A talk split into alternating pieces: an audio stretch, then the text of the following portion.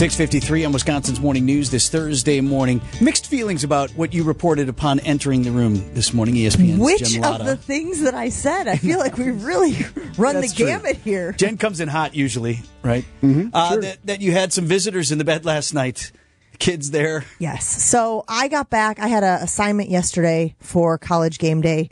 Last game, by the way. I don't know if you've been following. There's only one more Yeah, football one more, game, and right. Sure. we will have an absolute parade around my house when that happens. But um, so I got home at 1.30 in the morning, and I'm just looking forward to getting about four, maybe four and a half hours of sleep before I had to come in for Jen, Gabe, and Chewy.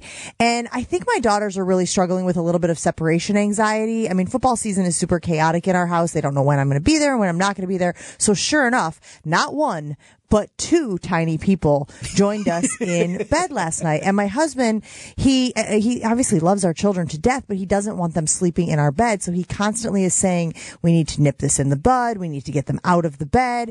And I say to him, deadpan.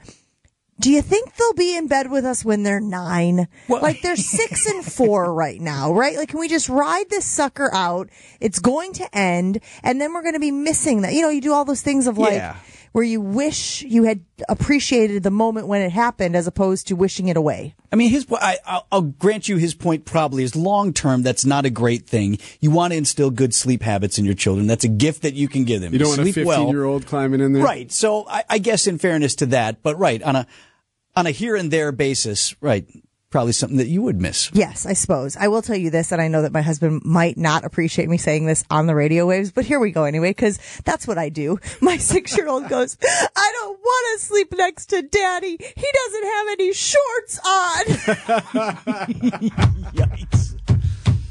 so I was like, babe, he's like, I'll put some shorts on. Yeah. Right. Yes, please. But again, for his point, he's like, it's my bed. If I want to wear no clothes when I sleep, I should be able to do that and not worry about the six year old rolling into bed with us. But it was a really, really rough night for us because then we're trying to convince them to go back to their Right. room and then Oh, they yeah. go back to their room and they're having a tough time in their room and you're trying to l- rationalize with the six year old, honey, you have school tomorrow and you have to be up at seven o'clock and that's only, oh God, two hours from now, you know? You got, uh, what kind of sleepers are they? You got a kicker in there? No, I they're got a good. kicker. One of mine's a kicker. Yeah. Chase, who now is 15, when he used to sleep, he was what we called the sundial. Yep. Just Oh, yeah. completely would make his way all all, the way around. Just completely make that full turn with his body, pivoting at the hips all the way. Well, I remember, so for a while, we were able to quote unquote train ours to sleep on our floor. So instead of climbing in bed, they'd sleep on the floor next to the bed. if Just they had an sack out issue. next to the bed. But it was during COVID, like there was a time there when two of Yeah. them would show up during COVID.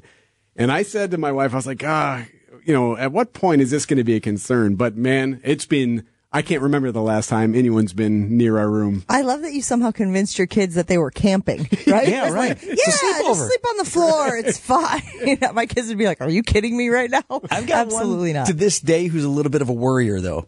She'll be the one checking up if we're out and doesn't even have to be late. 10:30 whatever. Get the text. What time are you guys getting home?